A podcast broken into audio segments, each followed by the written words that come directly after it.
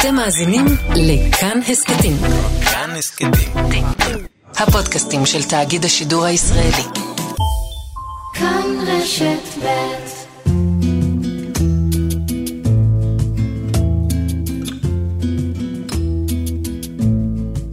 רק בשנים האחרונות עלו יותר מ-100 מיליון פוסטים על דיאטות ועל כושר ועל דימוי גוף. היום רזה נחשב מצליח ויפה בהכרח. זה סטטוס להצלחה, אם יש לך כסף ואיך אתה נראה.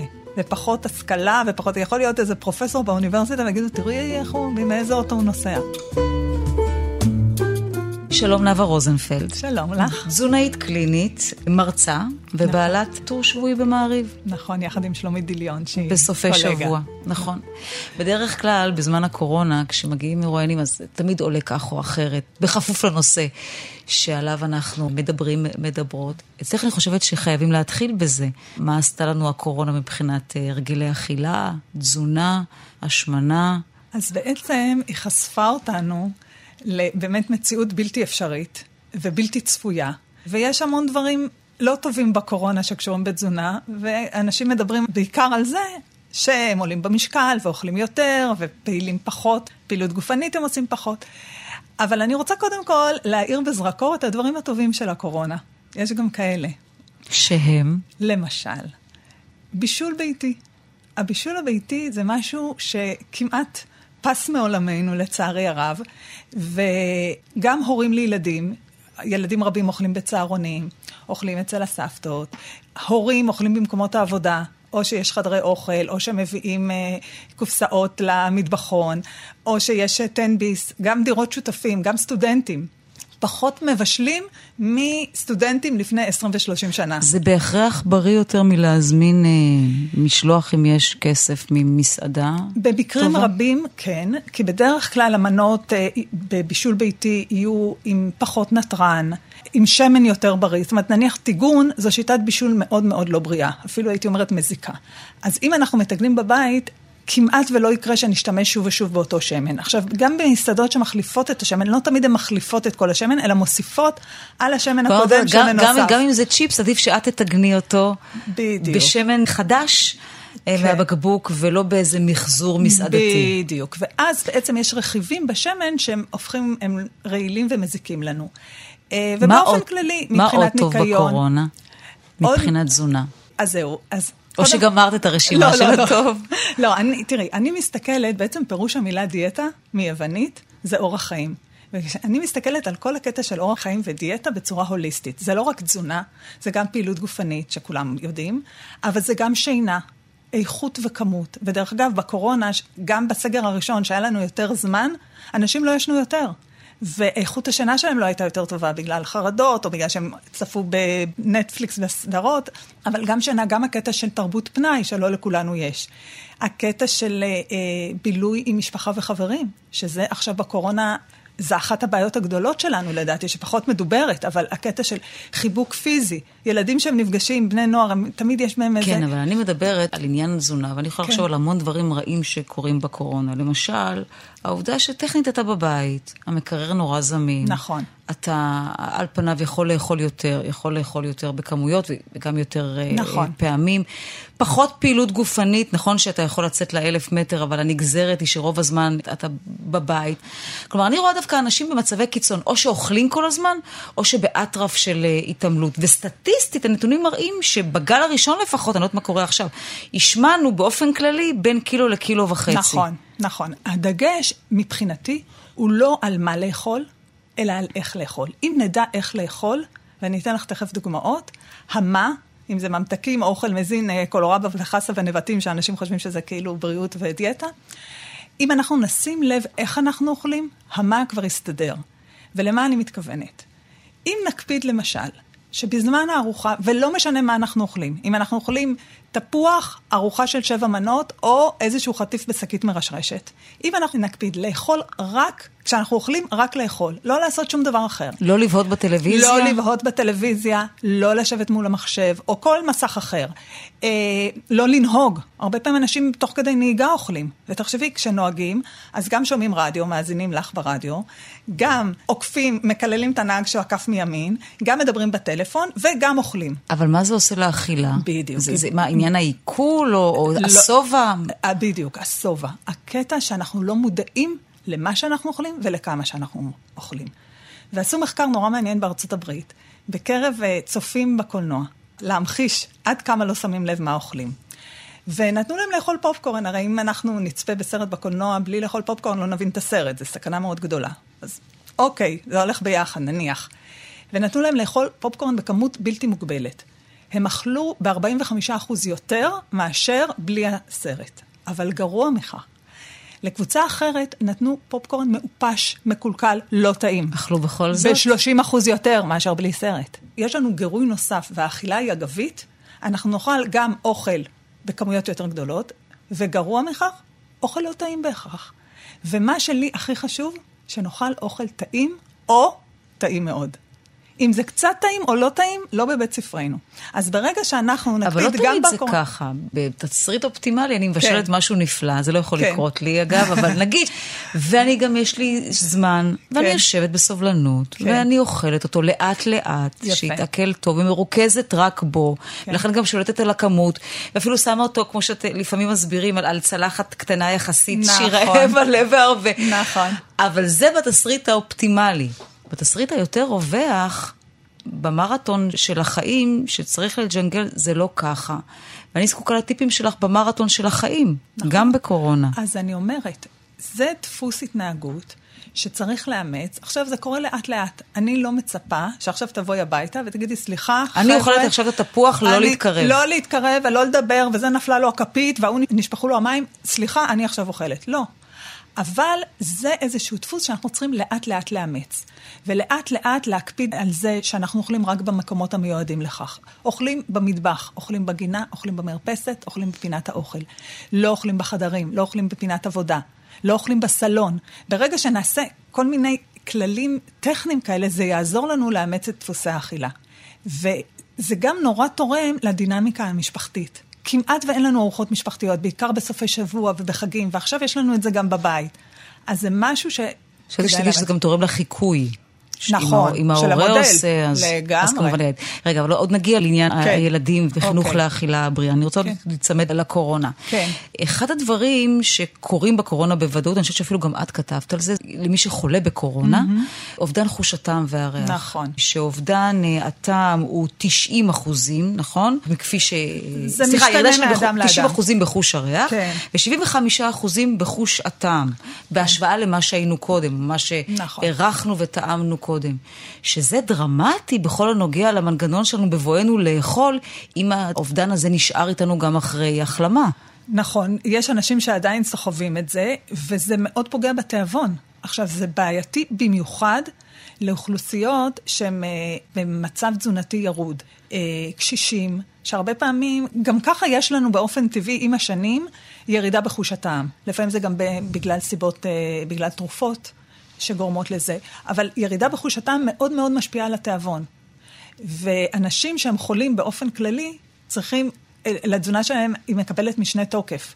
הם חי- חייבים לקבל חלבונים וויטמינים ומינרלים, ואם אין להם תיאבון, זו בעיה מאוד גדולה, והדיאטניות בבתי חולים מתמודדות עם זה, ובאמת אה, מוצאות פתרונות מאוד יצירתיים, וגם מצב רוח וחרדות ולחץ, גם הרבה פעמים גורם לירידה בתיאבון. אצל אחרים זה יכול לגרום לעלייה בתיאבון, אבל כשאין לנו חוש טעם, אז באמת זה גורם גם לירידה בתיאבון, ולכן צריך למצוא פתרונות של, לפעמים זה אפילו יכול להיות משקה רפואי, שהוא מאוד מרוכז בקלוריות, כל לגימה מכילה היא מאוד מאוד איכותית. כלומר, פה לא להסתמך על ההנאה ועל החושים, נכון. אלא על התזונה עצמה. כלומר, להבין שאתה צריך להזין את הגוף ולא בהכרח לחגוג את האכילה. כי, כי בסוף, כשאתה חושב על זה, מעורבים כל החושים באכילה. המוח שעומד את המנה המוצעת, האם היא שווה או לא, הריח כמובן, המישוש, המרקם, נכון. הטעם, הכל אפילו- שם. נכון, אנחנו רואים, כשאנחנו מצוננים, והאף סתום, נכון. אז גם אין לנו חוש טעם. הרבה פעמים החטיפים הם כאלה קריספים כאלה, ואנחנו שומעים את הרעש, זה גם מעודד אכילה. אה, בייגלה וכל מיני חטיפים כאלה שהם... הקראנצ'יות, הקראנצ'יות כן. היא גם מעודדת מאוד אכילה. אז אין ספק שכל החושים מעורבים, ולכן במקרים של מחלה, קורונה ואחרות, מאוד חשוב לשים לב לאיכות האוכל. שכל ביס יהיה באמת ביס ראוי, ושיהיה בו, אה, שהוא יהיה עם ערך תזונתי ולא יכיל רק קלוריות ריקות. Mm-hmm. שבעצם קלוריות ריקות זה... הצגתי אותך כתזונאית קלינית. מה שאומר שאת לא דיאטנית בהגדרה, או שמא זה אומר שאם את תזונתית, אז את גם דיאטנית, אבל לא כל דיאטנית היא תזונאית. אז זהו, אז באמת יש בלבול, ויפה שאמרת דיאטנית ולא דיאטטיקנית, ודיאטטיקנית, עושים לנו בלאגן שלם עם התואר. אה, אין הבדל בין תזונאית ודיאטנית. תזונאית קלינית, דיאטנית קלינית, כל אחת בוחרת את התואר שהיא רוצה. אבל מה שאני מציעה לכולם זה לבדוק, כל בעצם דיאטנית, אה, ההכשרה שלה היא תואר ראשון במדעי התזונה במוסד אקדמי מוכר, חצי שנה סטאז' בבית חולים ובקהילה, ומבחן של משרד הבריאות. זאת אומרת, הכשרה מאוד ארוכה, מאוד קשה, אה, ולכן כל דיאטנית שמקבלת רישיון מטעם משרד הבריאות, רשומה באתר משרד הבריאות. Mm-hmm. מאוד חשוב כשאנשים מקבלים ייעוץ בנושא תזונה, שיבדקו קודם אם הדיאטנית או הדיאטן שהם אה, רוצים לפנות אליו מופיע באתר. אם אני רוצה להפחית ממשקלי, ללכת לדיאטנית או לתזונאית? האם אני צריכה ללמוד... זה אותו דבר, זה תלוי דבר? איך היא מגדירה את עצמה. גם אני בעצמי... אני צריכה ללמוד לאכול נכון ובריא, או שאני צריכה אה, לעשות פעולות שיפחיתו ממשקלי? מה אני צריכה לעשות? אני חושבת שברגע שאנחנו מאמצים דפוסי אכילה נכונים, תהיה את הירידה במשקל. כי אם אני מלמדת אנשים איך לאכול, הם כבר יחשבו פעמיים אם לאכול דבר זה או אחר, במיוחד דברים שהם לא אמורים לאכול. אני אתן לך דוגמה. אה, לי אין שום בעיה שאנשים יאכלו את כל הדברים שדיאטניות כאילו לא ממליצות. בורקסים? בורקסים, פיצות? קרמבו, פיצות, whatever. אין לך בעיה? מה, אז מה הבעיה עם הכמות? הבעיה שלי, א', שלא תמיד זה טעים. אני רוצה שתאכלי רק אוכל טעים. אם שוקולד, פרה של עילית, עושה לך את זה, זה הטעים מבחינתך, אין לי בעיה. זה לא חייב להיות שוקולד שוויצרי, 90% מוצקי קקאו. אין לך בעיה שאם זה טעים לי, אני אוכל שתי חפיסות שוקולד לא, פרה? זהו. Mm. יש לי בעיה, איך תאכלי את זה? כי את תאכלי שתי חפיסות, אם את באמת בנהיגה, או את צופה בסרט, או את עובדת במחשב. אבל אם את צריכה לשבת ולאכול, ואני אתן לך דוגמה אמיתית, אותנטית של מטופל שלי, שעבד בהרצליה פיתוח, וגר בצפון תל אביב. הוא היה נוסע הביתה דרך רחוב סוקולוב ברמת השרון. מי שמכיר, זה ממש לא הגיוני, כל מטר רמזור. ולמה? מה הסתתר שם ובאיזה בדיוק, חנות? בדיוק, בדיוק. באחד הצמתים אה, יש פיצוצייה, והבחור מהפיצוצייה היה זורק לו לאוטו שני פסק זמן כל יום. בסוף החודש הוא היה משלם לו 25 יום, כפול פסק זמן, כפול שתיים. כי הוא היה לוקח שניים. ואז אה, אמרתי לו, מיקי, הנה, אני כמעט כאילו מסגירה אותו. אה, אין לי בעיה שתאכל פסק זמן, שמבחינתי זה קלוריות רכות, זה לא בלי ויטמינים, מינרלים, סיבים תזונתיים, חלבונים וכולי, אבל, מה אמרנו? טעים. אפילו טעים מאוד, בטח לא. אמרתי לו, אבל תחשוב איך אתה אוכל את הפסק זמן. אתה נוהג, כמו שאמרתי קודם, אתה עושה עוד עשרה דברים ביחד. אחרי שבוע פגשתי אותו, והוא אומר לי, נאוה, אני חייב לספר לך על פסק זמן. עכשיו, אני חשבתי, בן שלי אז שיחק כדורסל, אמרתי, מה, סיפרתי לו על הסף, אני לא מאמינה. מה, לא נראה לי הגיוני. ואז הוא אומר, תקשיבי, אני יושב על המדרגות בבית לפני שאני נכנס ואני את הפסק זמן. גיליתי שבחטיף הזה יש חמש קוביות.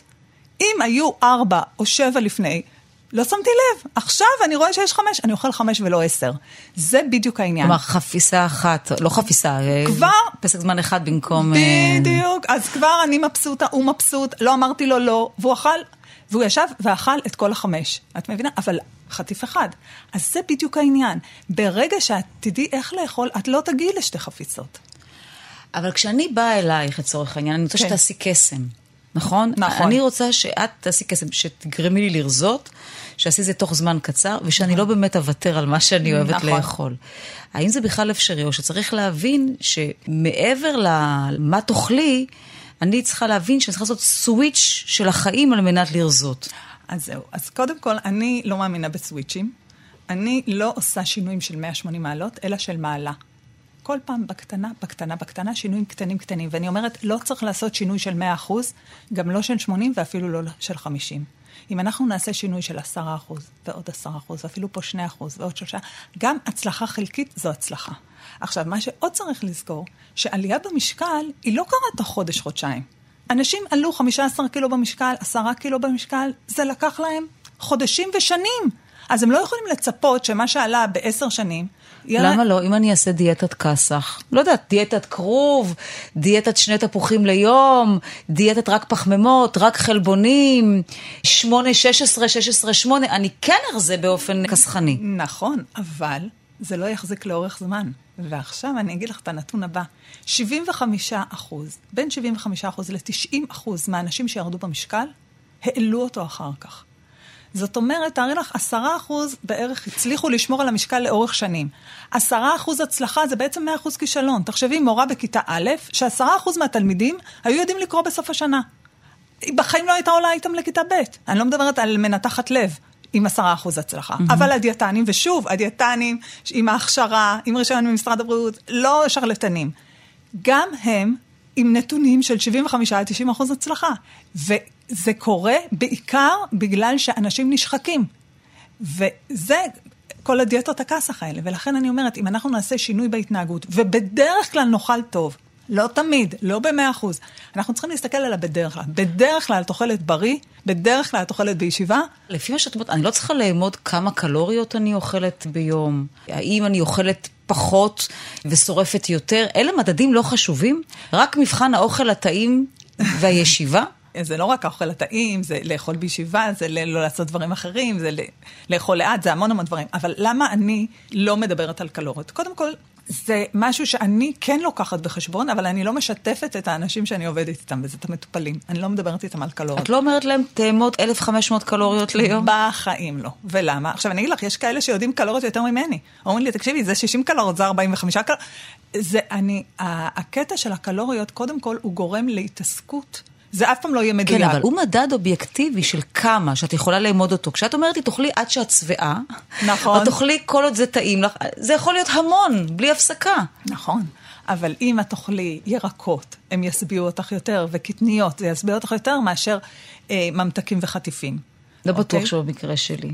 אבל... אני מעדיפה שהממתקים והחטיפים יהיו בנוסף לאוכל ולא במקומו, אוקיי? אבל אני מעדיפה אותם בכמויות במקום האוכל, ואז אני אומרת, אם אני גם צריכה לאכול את הארוחה לפני, זה מוסיף לי קלוריות שיכולתי, סליחה על הביטוי, לטחון בו עוד קצת ממתקים.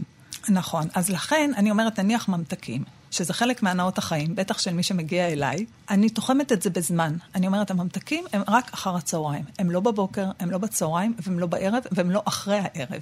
בלילה. בדיוק. מול הטלוויזיה. בדיוק. אם אנחנו אוכלים אחר הצהריים, קפה ומאפה.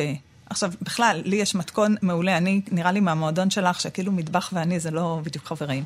אבל יש לי עוגה מעולה, פרוסת לחם דגנים שווה, עם טחינה גולמית, ועל זה ריבה או דבש הסילן, שזה סיים סיים סיים, זה אותו דבר.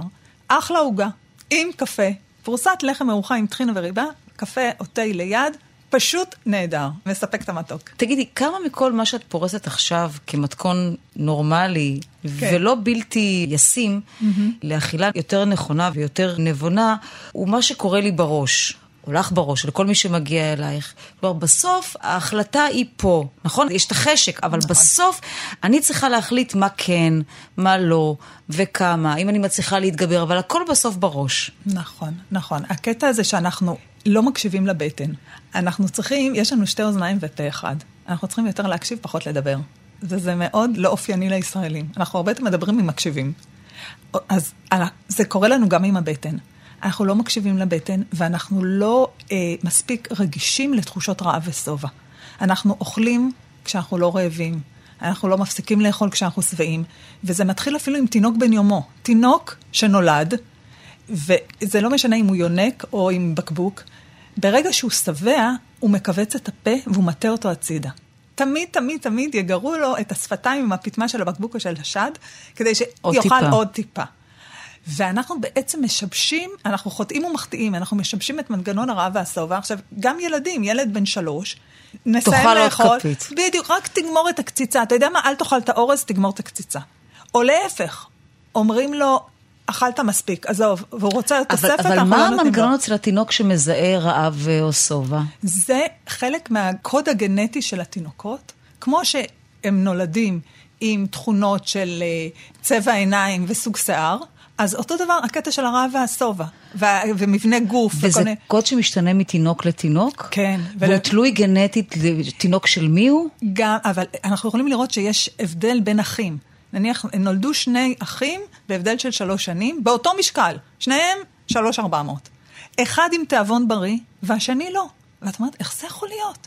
וזה, לפעמים אנחנו רואים שזה גם בהמשך, ה, ב, בהמשך הגדילה שלהם. וההתפתחות. יש ילדים שתמיד אוהבים לאכול, והם אוכלים עם passion, הם אוהבים לאכול.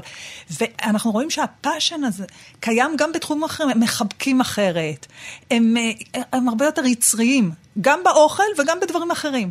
אז צריך לקבל את זה, וצריך לדעת איך להתמודד, כי הרבה פעמים הורים שהילד שלהם אוכל יותר מדי, או שנדמה להם שהוא אוכל יותר מדי, הם נלחצים. אבל כמה, אותו. כמה מזה זה אותה תשוקה לאכילה שאת מדברת עליה אצל תינוק, וכמה זה ממה שהרגילו אותו. כלומר, על פניו, כשנולד לך תינוק, והוא עובר כבר לשלב שבו אה, הוא כבר אוכל אוכל אה, מוצק, עושה ממוצק, כן. כי הוא גרוס או טחון, בדרך כלל נהוג לומר, אם אני זוכרת נכון, תתחילו איתם בדברים שהם לא מתוקים, לא פירותיים. אה, נכון. קישור, גזר שיתרגלו לטעמים האלה, ולאו נכון. דווקא למתוק. ויש בזה היגיון אם אתה נכון. רוצה להרגיל אותו לזה. אז כמה ממה שאת מספרת על התינוק עכשיו, התינוק שלך אה, בדוגמה, הוא זה, כי הרגלתי אותו, וכמה מזה זה הנטייה הטבעית שלו. זה שילוב של השניים. זה שילוב של השניים, ולכן אנחנו קודם כל צריכים לסמוך על התינוק שיודע כמה הוא צריך לאכול ומתי להפסיק. ולאמץ את זה גם בהמשך. עכשיו, זה, כשאני עושה הדרכות להורים, אני הרבה פעמים שמה לב שאני אני ממש אומרת להם, תנשכו שפתיים ואל תעירו. באמת, תיתנו לו לאכול. אם ההורים ידעו מה לתת לילד לאכול, אנחנו צריכים לזכור שהכמויות, כמה לאכול ואם בכלל, זה מנדט של הילד. אוקיי? בכל זה, גיל? בכל גיל, גם גם, אם- אצל המתבגרים. וגם אצל המתבגרים. לגמרי. לא להעיר. לא להעיר. אה, תשמעי, אה, הגזמת קצת עם המתוק בסוף. לא להעיר. ממש לא. גם אם את יודעת שאת- שהיא גורמת נזק לעצמה באותם רגעים, גם זה- אם היא תצטער שנייה אחר כך, תסבול מכאבי בטן או תלך למראה ותגיד, יאללה, למה אז אכלתי? איך אנחנו נעזור לה? אנחנו נעזור אם אנחנו נבין, הגישה העכשווית ל- לכל מה שקשור לאוכל ואכילה והתנהלות עם אוכל של ילדים, היא חלוקת אחריות. אנחנו אחראים על מה שיוגש, מה ייכנס הביתה. אנחנו אחראים לאיך האוכל יוגש, האם זה יהיה לילד ששוכב mm-hmm. על השטיח מול הטלוויזיה בסלון, mm-hmm. או שנביא לו לחדר כשהוא בזום עם הכיתה, mm-hmm. או שהוא יאכל במטבח. אנחנו אחראים איך הילד יאכל ומתי. זאת אומרת, אנחנו יכולים לשאול ילד, אתה רוצה לאכול אה, עכשיו או עוד חמש דקות? אבל זה לא פה הכל כלול, אה, מתי שאתה רוצה, איך שאתה רוצה, זה לא, אוקיי? אז ברגע שאנחנו, זה מסודר, המתי, המה והאיך, הילד מחליט על מה ואם בכלל. עכשיו, אם אנחנו ניתן לילד בעודף משקל תפוח אדמה מטוגן כצ'יפס, הוא יכול לאכול נניח שני תפוחי אדמה מטוגנים כצ'יפס. אם אנחנו נדאג שהתפוחי אדמה יהיו מבושלים במים, אז הוא יקבל את אותה כמות בחצי ואפילו פחות בקלוריות. פחות טעים. נכון, אז אני אומרת, תאכל... סליחה שאני אז הוא- אומרת את לא, האמת, אז אבל- אני אומרת, השאלה היא בדרך כלל. בדרך כלל יש אצלנו תפוחי אדמה ולא צ'יפס. נכון. את הצ'יפס הוא אוכל עם החברים, עכשיו כבר לא, אחרי שהם הולכים לסרט או כשהוא מתארח, כן. אני אין לי שליטה על מה שהוא אוכל אצל החברים שלו. אבל בדרך כלל, ואצלנו בבית, לא, כשיש עודף משקל, לא לטגן, אלא לתת... אני רק אומר למי כן. שמצטרפת או מצטרף אלינו עכשיו שאנחנו משוחחים עם נאוה רוזנפלד, תזונאית קלינית על הרגלי אכילה, על מה נכון, מה לא נכון, והכללים לעשות את זה בהנחה שרוצים לעשות את זה טיפה יותר טוב. אנחנו מדברים על ילדים, ומדברים גם על אפשרות של עודף משקל, והמון ילדים סובלים אה, נכון. מעודף משקל, יותר מכפי שידענו אה, בעבר. נכון. באיזה גיל זה כבר לא חמוד, וגיד, יא, איזה מתוק יש לו לחיים משמנמנות, ובטן עגולה. באיזה גיל, זאת אומרת, לא להעיר להם, אבל באיזה גיל הורה צריך לצרוב לעצמו, פה זה כבר לא חמוד. תראה, אני אגיד לך אה, דבר מאוד חמור. היום כבר יש הרבה הורים שלא חושבים שזה חמוד בשום גיל. הם רואים אפילו ילד בן שנתיים. בגלל המודלים סביבנו. לגמרי. שאת יודעת, יש את הגומות האלה בגב כף היד ובמרפק. יש הורים שברגע שהם יראו את זה, הם כבר ילחצו. במיוחד כאלה שהם פחות בעודף משקל. היום, מי שרזה, רזה נחשב מצליח ויפה בהכרח. זה סטטוס להצלחה, אם יש לך כסף ואיך אתה נראה. ופחות השכלה, ופחות, יכול להיות איזה פרופסור באוניברסיטה ויגידו, תראי איך הוא, מאיזה אוטו הוא נוסע. זאת אומרת, זה, הקטע של ההשכלה והספרים שהוא כתב, והנובל שהוא, זה לא מרשים. כן, אנחנו לא מדברים על טינג'רית שמושפעת מאינסטגרם ומודלים של יופי. זו נקודה אחרת בשיחה. אבל כשאתה הורה ואתה רואה את הילד שלך, אתה אומר, מתי זה כבר עודף משקל? מתי זה לא בסדר? מתי אני כבר צריך לשים לב לכמה הוא אוכל, או האם מה שהוא אוכל מועיל לו? אז מה שאני מציעה זה ללכת, ואפילו לייעוץ חד פעמי אצל אה, תזונאית, ולדבר איתה על זה. ואז ומה היא... הפרמטרים שעל פיהם היא תגיד? הרי זה לא בהכרח רק מראה הילד, זה משקל, זה מסת שרירים אל מול שומן. תראי, אני אה, מדריכה הורים לילדים עד גיל 12-13 בלי הילדים ובלי לראות את הילדים. אוקיי. ולפעמים אומרים לי, אני אראה לך תמונה, בואי תראי תמונה, בואי תראי איך היא הייתה, בואי תראי איך הוא היה. ואני אומרת, זה ממש לא מעניין, זה במקרים מאוד נדירים אני מוסיפה את הילדים לטיפול. כי אני אומרת, עד גיל 12-13 אין להם את הבשלות לרדת במשקל. גם אנחנו, גם אנשים מבוגרים, בן אדם בן 55, שהוא המפרנס העיקרי במשפחה, בעודף משקל, אחרי התקף לב, לא מצליח לרדת במשקל, כשהחרב, אה, הגרזן על הצוואר. אז אי אפשר לצפות מילד בן 7 או 8, שזה בכלל ההורים שלו חושבים שהוא צריך לרדת במשקל, ולפעמים אין לו בעיה כזאת. כאילו מבחינתו, כי הוא עוד לא בגיל שלועגים לו נניח. Mm-hmm. אבל אה, אני אומרת, ללכת ולהיוועץ עם דיאטנית, אפילו באופן חד פעמי, והיא תאיר את עיני ההורים באיזה דברים כדאי לשנות, אם בכלל. יש יותר דוגמאות שאת נתקלת בהם של ילדים שמוגדרים אה, עם משקל עודף? תראי, כל ילד רביעי הוא בעודף משקל. הסטטיסטיקה בישראל? בישראל. רואים את זה מאוד אצל, עכשיו אצל החיילים שמתגייסים. ב-20-30 שנה האחרונות, איזו עלייה במשקל, איך הגיעו השמיניסטים לפני 20 ו-30 שנה לבקו"ם, ששם שוקלים את כולם.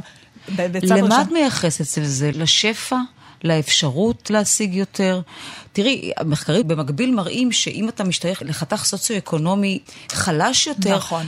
כמעט בהכרח תאכל דברים שלא בריאים לך, משום שאתה יכול לקנות אותם, שזה נכון. יותר לחם, שזה יותר ג'אנק, כי הם זולים קלים. יותר, נכון, וזמינים. קודם, נכון, ורואים את זה גם בארצות, ארצות עניות, אז יש שם שיעורי השמנה מאוד גבוהים. אבל אם נחזור אלינו באמת, שזה מה שחשוב לנו, המשקאות הקלים, שאין בהם כלום חוץ מסוכר, ויש ילדים שהם בתת תזונה ובעודף משקל, כי הם ניזונים ממזונות לא איכותיים.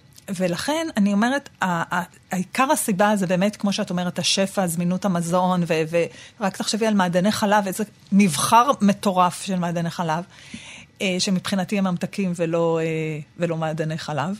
באמת? כן, כולם? זה ממתקים, אבל הרבה פעמים זה, ממ, זה ממתק מועדף, כי יש בו בכל זאת קצת חלבון וזה, אבל בסך הכל צריך, למעדנים כאלה צריך להתייחס כאל ממתקים ולא כאל אוכל. כלומר, ההורה שאומר, נתתי לו מעדן, קיבל טיפה סידן, ממש ממתק. לא. זה הממתק המועדף עליי, אני מעדיפה מעדני חלב על פני שקיות מרשרשות. ברור שעדיף את הטפו צ'יפס, אבל, נכון, אבל את אומרת, זה עדיין... זה בגלל. עדיין ממתק, אה, אבל אה, הבעיה העיקרית של הילדים וגם שלנו זה הקטע שאנחנו כל היום יושבים. אנחנו יושבים בבית, אנחנו יושבים בלימודים, בעבודה, בדרך אל, מפה ושם. אין כבר את הילדים שמשחקים למטה בחצר ומטפסים על העצים. אין לך בעיה שנאכל עשרה מעדנים אם במקביל נצרף לזה פעילות גופנית? בטח שיש לי בעיה. אוקיי. אז זה לא רק אם אני אחפה על זה פעילות גופנית, אשרוף את מה שהרגע נכון. אכלתי, זה לא יחפה על מה שאכלתי מבחינת איכות נכון, המזון שנכנס. בדיוק, אנחנו צריכים להחליט שהאוכל בדרך כלל יהיה מזין ובריא. אפשר להכניס מעדנים, אבל אנחנו נתחום אותם לארוחת אחר הצהריים. זו לא ארוחת בוקר, זו לא ארוחת ערב. כי אז בארוחת ערב זה יהיה במקום ביצה, שאני מעדיפה שיאכלו ביצה על פני מעדן חלב, אוקיי? אז אני לא אומרת לא, אבל אני אומרת להגביל את הצריכה. אוקיי? אה, והקטע הזה של פעילות גופנית, שאנחנו פשוט לא עושים, וגם הילדים, גם נניח טרום הקורונה, כשילדים הלכו לחוגים, לג'ודו, אז מסיעים אותם לג'ודו. ובסך הכל, בכל החוג שהוא 45 דקות, הם מתאמנים אולי, אני לא יודעת, 20 דקות, 25, שבעבר הם היו 3-4 שעות למטה, רצים, מתרוצצים ו... אפילו בהפסקות הם עם הנייד. מצד אחד, ופה אני מחזירה אותנו לעניין הדימויים, כי בסוף היו מסלולי אופנה, ולא רק אינסטגרם, לפני הקורונה. את רואה את הדוגמנית, והיא תמיד גבעולית. נכון. והיא תמיד דקיקה נורא, שלא לומר שדופה, ונראית מאוד רעבה. וזה המודל, זה המודל שמקיף אותם. אז מצד אחד, ילדה אומרת, רגע, אני רוצה להגיע לשם, אני צריכה גם לעשות התעמלות. אני לא... מצד שני, אם זה כל מה שמקיף אותה, מה שלא יהיה המשקל שלה, לא יהיה תואם את המודל שהיא רואה. לגמרי, ואני אגיד לך, מה שקורה, זה גם המודלים שהיא רואה, הם אחרי פוטושופ, שזה לא היה בעבר, וליטושים וכל מיני עיבודים של התמונות, ולא רק זה, אלא שיש חברות שבמקום לשלם לדוגמניות מובילות, על כל אה, פרסום של אה, פוסט, ב, או של איזה סטורי באינסטגרם, mm-hmm. יש דוגמניות וירטואליות עכשיו, שכאילו יצרו דוגמניות שנהיו סלבס, ומתחילים לעקוב אחריהם, וחלק מהילדים אפילו לא יודעים שהן אה, לא קיימות באמת. אבל אה, אני חייבת להגיד שבאינסטגרם, רק בשנים האחרונות עלו יותר מ-100 מיליון פוסטים על דיאטות ועל כושר ועל דימוי גוף וכל מיני. ועכשיו זה באמת... טוב אה, או רע? רע מאוד. עכשיו פייסבוק באמת מ- למה רוצים... לא? ל- זה, ל- זה, על פניו זה לא מרים מודעות? לא, כי זה מעוות. זה מעוות. קודם כל, הפעילות הגופנית היא הרבה פעמים מעוותת. זה לא הניע אה, בני נוער לעשות יותר פעילות גופנית, זה רק תסכל אותם. זה כמו ש... אה, ודרך אגב, גם כתבתי על זה, על העשרת אלפים צעדים. שכולם, נדמה להם שצריך לעשות עשרת אלפים צעדים. זה בעצם מספר שרירותי. שאף פעם לא הוכח שעשרת אלפים צעדים, לזה צריך לשאוף. העניין הזה שעומדים בשעון כמה צעדים כן, עשינו. כן, בשעון או בנייד. או בנייד. ובעצם נמצא שאם עושים 7,500 צעדים ביום, זה נהדר. ברגע שאומרים 10,000, הרבה אנשים זה מייאש אותם, אומרים, אה, אני אגיע איך ל-10,000. אני אגיע ל-10,000? בדיוק. אז תגיד 7,500, ויש יותר סיכוי שאנשים יגיעו לזה, ואני אגיד לך יותר מזה. אני לפעמים אומרת, תעשו 3,000, יחסית לאפס. תעשו משהו, ברור. בדיוק. את לא רואה מנגד גם יותר דוגמאות שגם שחקניות, גם זמרות שאומרות, אה, אוקיי, אז אני גדולה. נכון. אבל אני גדולה וטוב לי ככה, ואני אוכלת מה שאני רוצה, וגם אם מבחינתך זה נראה כמו מפלי שומן, אני מרגישה סקסית. זה לא מאזן את הדימוי של דוגמנית החוטיני בלשון, בעובי חוטיני? הייתי רוצה להאמין שכן, אבל אני, ממה שאני רואה בשטח זה ממש לא. קודם כל, כל אלה שמצהירות את זה, אז רוב האנשים פשוט לא מאמינים להם. אני הרבה פעמים מאמינה. אני אומרת, באמת אני חושבת שהיא שלמה עם הגוף שלה, והיא אומרת, ושיקפצו לי כולם עם כל הכבוד, ויש כבוד, אני ככה והכל טוב. אבל אני חושבת שרוב, ה... בטח בני נוער אומרים, "היא בטח, היא הייתה רוצה. היא, הי- היא סתם אומרת. לפעמים גם את רואה ששנה אחרי היא רזתה המון, נכון. ראה אדל, נכון. וכבר לא כיף לה, נכון, כבר לא נכון. בא לה להישאר שמנמנה. נכון, נכון. אז, אה, אז אני אומרת, זה, א', הכיוון הוא נכון, שבאמת יש כאלה שהם בעודף משקל והם נהיות אה, סוג של מודל. אה, אנחנו רואים שגם יש היום דוגמניות בעודף משקל, אה, ו- וכל מיני, אה, יודעת, אה, תצוגות אופניים, נשים שהן לא כאלה רזות. אבל, וההרואין שיק זה כבר דבר שאנחנו פחות רואים. אמת. אה, אבל עדיין, עדיין אני חושבת שהקטע הזה של רזון שנתפס כהצלחה, ומשהו שכל אחד רוצה לשאוף אליו, דרך אגב, גם גברים כבר יש כל מיני אה, הפרעות אכילה שהיו אופייניות מאוד לנשים, עדיין זה יותר בקרב אה, מדבר למשל על נערות ונשים. אנורקסיה ובולימיה. כן, זה, הפרעות אכילה עדיין הן יותר אה, נחלתן נפוצות. של נשים. כן, אבל אנחנו רואות יותר ויותר אצל גברים. אבל כשאת באה להתמודד עם הפרעות אכילה מהסוג הזה, הסיבה העיקרית לזה היא המסביב, או מה שקורה באותה נפש, זו הרי מחלה שהטיפול בה הוא מתחום הנפש. זה לא שאם תאכילי אותה עכשיו, אז היא תשמין והכל יסתדר, וזה לא שאם תלווי אותה לשירותים, היא תפסיק להקיא בשירותים, לדחוף אצבע ולהקיא. זה עדיין באמת משהו מסביב, או באמת מתחום הנפש הסוערת של אה, אותה תראי, בחורה, ה- נערה, אישה. הטיפול בהפרעות אכילה הוא מאוד מאוד מאוד מורכב. אה, וזה, אה, גם הדיאטניות שעוסקות בהפרעות אכילה, אני לא אחת מהן. אני תמיד מפנה, כשאני מזהה הפרעת אכילה, אני מפנה לקולגה שמתמחה בזה. אה, הוא רב מקצועי. זה עם פסיכולוג, פסיכיאטר, רופא, רופאה, אה, זה ממש ממש, הטיפול התזונתי הוא חלק מהטיפול הכולל. וגם הסיבות הן אה, מאוד מורכבות. זה יכול להיות מכל כך הרבה סיבות, אה, זה יכול להיות בגלל הטרדה מינית, זה יכול להיות בגלל איזה שהם יחסים עם אחד ההורים. זה מאוד מאוד מורכב. כלומר, האכילה שם היא אמצעי כן. לבטא את המצוקה. כן. הרבה פעמים, ולכן גם זה גם לא יכול להיות הפתרון, שאם זה יסתדר, אם במקום תפוח נאכל ארבעה, נכון. דיינו, זה לא הסיפור. לא, לא, לא, לא. הקטע של התזונה הוא חשוב כדי לא לגרום לנזקים בלתי הפיכים אה, אחר כך. אה, זאת אומרת, אפשר כבר לראות שיש הפרעה במחזור החודשי, ולפעמים הוא נעלם, ו... אבל, אה, אבל זה באמת טיפול אה, מאוד מאוד מורכב. סטטיסטית, כמה אפשר לצאת מזה? להשתקם? אני לרפא- לא, להירפא? אני, אני לא יודעת, לא, לא יכולה להגיד... אה, כשבאים אלייך ואומרים לך, אוקיי, אז תני לי, אני, אני רוצה להוריד אני רוצה להוריד עשרה קילו. את אומרת, אה, אוקיי, נסדר לך עשרה קילו, קח את זה בחשבון שזה ייקח זמן, או שאת אומרת, רגע, קודם כל לטעמי אתה לא זקוק לעשרה קילו, אולי פחות, אולי יותר, ואנחנו צריכים לבנות את זה ביחד, אתה צריך לעשות אחת, שתיים, שלוש, ארבע כדי להצליח, או שאת זורמת עם הקליינטית? אז זהו. או... דרך אגב, יש לי תמיד יותר מטופלים ממטופלות בכל גיל. באמת? תמיד. אני 30, אפילו קצת יותר מ-30 שנה זה דיאטנית. מפתיע? כי אותי זה אני- מפתיע, זה מפתיע אותה? אני, אני לא יודעת, אני א', אני חושבת שהם ממליצים אחד לשני עליי, ואז זה כאילו מפה לאוזן בין גברים עובר, אני לא אוקיי. יודעת. התחלתי את הקריירה בלונדון. אחרי שסיימתי את הלימודים, אה, גרנו בלונדון והייתה לי קליניקה פרטית, אה, שהתחילה כמובן באופן טבעי עם ישראלים, אבל אה, בסופו של דבר הם היו חמישה אחוז מכלל המטופלים שלי. אפילו כשחזרנו לארץ המשכתי לנסוע כל חודש ללונדון לשבוע. ומאז ועד היום תמיד יש לי יותר בנים מבנות בכל מיני זה גילאים. מעניין, גם הלמה וגם, כי לפחות המחשבה אומרת, בנראות שגבר ואישה לא משמינים אותו דבר. נכון. לא בהכרח באותו גיל. נכון.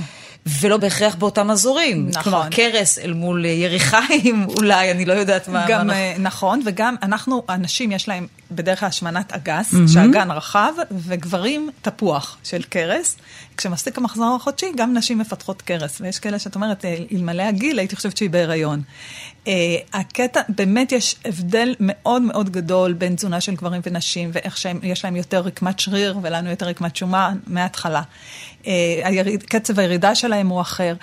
אה, ותפיסתית, כשגבר רוצה לרדת במשקל, הרבה פעמים זה נראה, נתפס שהוא בשביל הבריאות, שמחר לא יחטוף התקף לב, בעוד שאישה רוצה לרדת במשקל, אז זה אומרת, זה בגלל שניהם זה אסתטי. אסתטי? לא, זה שניהם, שילוב של שניהם, של אוקיי. בריאות ואסתטיקה. וכשבאמת באים אליי ותמיד אומרים לי, אני צריך להוריד כך וכך קילוגרם, או אני צריך לשקול מתחת 80, מתחת זה, אני... ו... ואני אומרת שאני נגד שקילות, ואני נגד המשקל. ואני אומרת, גם אני, "מה אבל למה את?" אכפת לך? זהו, כי אני אומרת, זה רק עושה את זה אובססיבי, זה כמו הספירה של הקלוריות, זה אף פעם לא יהיה מדויק. אני טוענת, מה משנה המשקל אם אתה באופן כללי מרוצה מאיך שאתה נראה? בדיוק, גאולה, בול. אבל יש בכל זאת מונח שנקרא משקל עודף. נכון, אז אני אומרת... אז אני לא מתמודדת עם זה באמת, אם אני אומרת, אני מבסוטית ככה. אז תראי, אז אם יש עודף משקל קטן, ואנשים מבצעים פעילות גופנית, הסטטוס הבריאותי שלהם הוא גבוה יותר ממי שרזה או במשקל גוף תקין ולא עושה בכלל פעילות גופנית.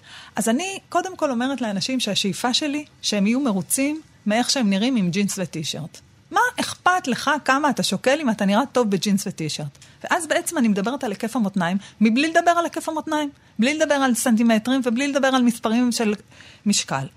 אני אומרת, אנשים, הרבה פעמים יש להם בחדר האמבטיה משקל כזה מעוצב, שקוף, דיגיטלי, ככה כל בוקר יש את הטקס הזה. זה, הולכים לשירותים, עולים על המשקל, בלי ואז בגדים. מזיזים בלטה, כי אולי בזווית זה לא היה... כן, אולי נשיג בדיוק. עוד אה, 200 גרם פחות. ואז עולים על המשקל ואומרים, יא אללה, ירדתי חצי קילו, וכל היום נראה אביב ופרחים ופרפרים וחיוכים ונהדר. לעומת זאת, יכול להיות שעולים על המשקל, ופתאום רואים שעלינו חצי קילו.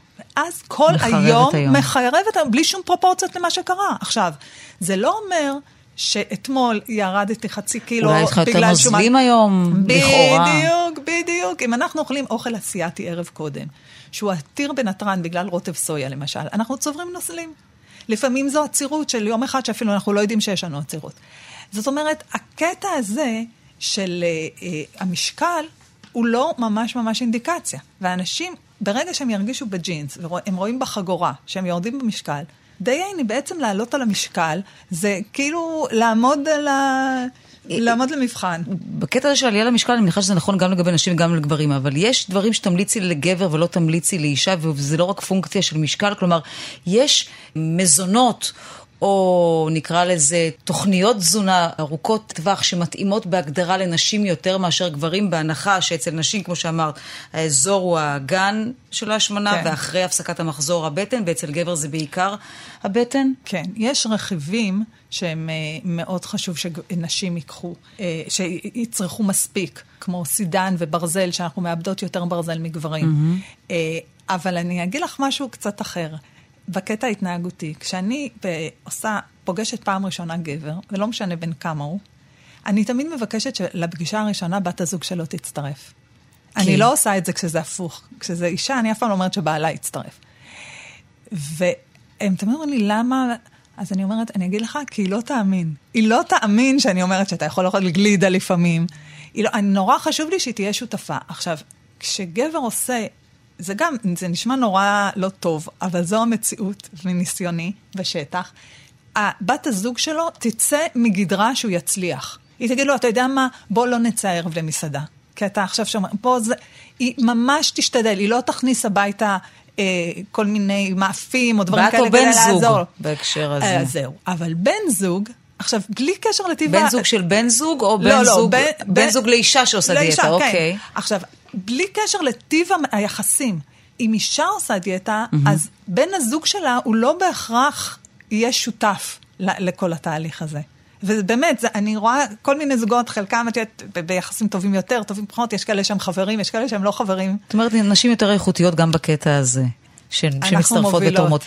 תגידי, אני חייבת לשאול אותך, כן. יש גיל שבו, לא משנה מה את עושה, לא יורדים במשקל. דיברת על אכלתי ארוחה אסיאתית ערב לפני, mm-hmm. שתיתי אולי מיץ ממותק ולא ספרתי אותו mm-hmm. כקלוריות, אבל יש גיל שבו מבחינת, אני לא יודעת מה, בעיות רפואיות, חוסר שינה, mm-hmm.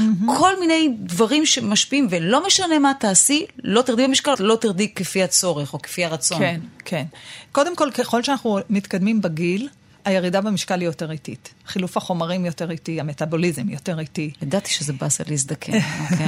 אוקיי. אז אה, מישהי שהיא בת 30 או בת 40 או 50, שאני לא מדבר על 60, 70 או 80, חילוף החומרים בגיל 70 ו-80 הוא הרבה הרבה יותר איטי. ואז את שומעת, יאללה, הייתי כזאת שכיפה כשהייתי בת 15. נכון. ותראו, עכשיו אני בת 40 וזה לא כבר... כן, או שאנשים אומרים. או אני אוכל אותו דבר, אני לא שיניתי כלום. נכון. אגב, זה חלק מהעניין. לפעמים, היעדר השינוי, נכון, הוא זה שלא מאפשר לך להפחית במשקל אם אתה מעוניין. כן, וגם, אני אומרת, אה, א', גם יש כאלה שדווקא נראות יותר טוב עם הגיל, כי הן עושות יותר פעילות גופנית, ו...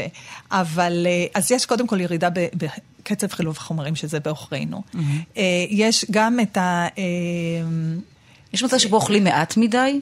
כן. ולכן... גם כשהקן מתרוקן, אז הרבה פעמים מתעצלים. את אומרת, כשיש לך ילדים, את אומרת, טוב, אני אחתוך סלט, בא לי, לא בא לי, לא נעים, אני אעשה סלט. Okay. כן. ואם זה רק לעצמך, או לבן זוג שלך, אומרת, יאללה, כבר מקסימום אני אחתוך איזו עגבנייה. Mm-hmm. אז אנחנו פחות משקיעים בעצמנו, כשהמטבח יותר קטן, אז הרבה פעמים אוכלים גם פחות מזין. אוקיי. Okay. אה, ויש גם את העניין של היסטוריה של דיאטות. ככל שעושים יותר דיאטות, בטח אם זה דיאטות כמו כסח. כמו אקורדיון כזה? בדיוק. אז כל דיאטה נוספת היא יותר קשה לביצוע. Mm-hmm. זה לוקח יותר זמן.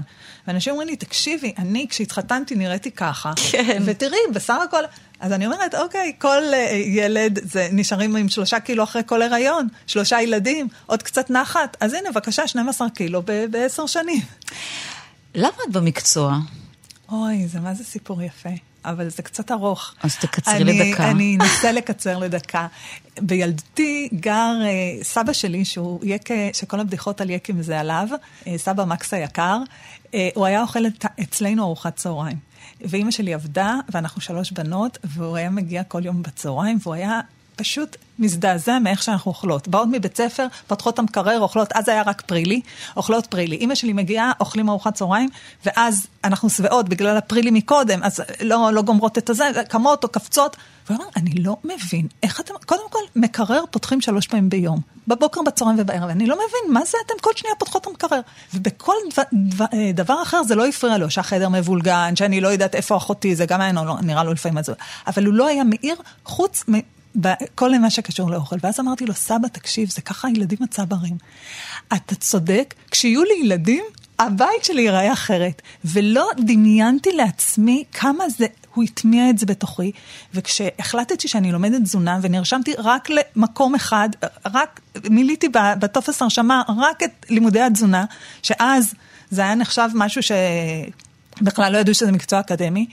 וכששאלו אותי למה למדת את זה, אמרתי, וואי, זה בגלל סבא שלי. מעניין, כן. הייתי בטוחה שתגידי, הייתי ילדה גדולה. אה, אכלתי זה... בלי הפסקה, אני נלחמת בעצמי יום-יום. אז הרבה פעמים שואלים אותי, אה, תגידי, איך, כי כשאני מגיעה, אז רואים שאני במשקל גוף תקין. כן, מי שלא רואה אותך תקין לגמרי, רזה, מאוד. אז, אה, אז אני אומרת, קודם כל, העצה הכי טובה שאני יכולה לתת, זה לבחור את ההורים הנכונים. אבל זה קשה. כי הורים נכונים, זה בדיוק. זה אהבה והכלה וכסף ובריאות השיניים וגם מבנה גוף. ההורים שלי שניהם ארוכים וגבעוליים. אה, אבל, אה, אבל מגיל 40-45 זו מתנה שצריך לטפח את ולהגיע בה. גם נלחמת? תראי, אני... שזה בא לך בקלות? לא, אני... אה, את חוטאת לפעמים? אני, אני... כי אמרת, אין לי בעיה שתאכלו פיצה אם יהיה איכותית. את חוטאת? זה לא נקרא חטא. אוקיי. החטא, אם אכלתי את זה בעמידה. אם אכלתי את הפיצה את אוכלת בעמידה, פיצה בישיבה? בישיבה, והיא חמה. בדיוק הבוקר היה לי מטופל אחד, שדיברתי איתו על זה, והוא אמר לי, אנחנו יורדים אה, לגינה למטה עם הילדים עכשיו בקורונה, ומזמינים פיצות לכולם. אז אני לא אוכל מהפיצה. אמרתי לו, למה שלא תאכל מהפיצה? הוא לא, הוא כמעט נפל מהכיסא, זה היה בזום. ממש לפני שהגעתי לכ- לכאן, ואז אמרתי לו, תקשיב, אם אתה אוכל את הפיצה והיא חמה וטעימה, סבבה. המשולש השני הוא כבר קר, אל תאכל אותו. הוא אמר, נאוה, בסדר. אז את לא מגיעה למשולש שני אף פעם?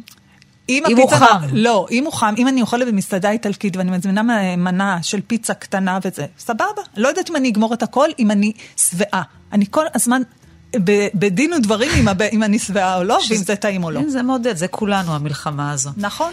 אני מאוד מודה לך, נאוה שמחתי. רוזנפלד. תודה רבה, ותודה רבה לעורכת אליה גאנה ולטכנאים יוג'י גבאי וראובן מן, ותודה רבה לכם, לכן, שהייתם איתנו, שבת שלום.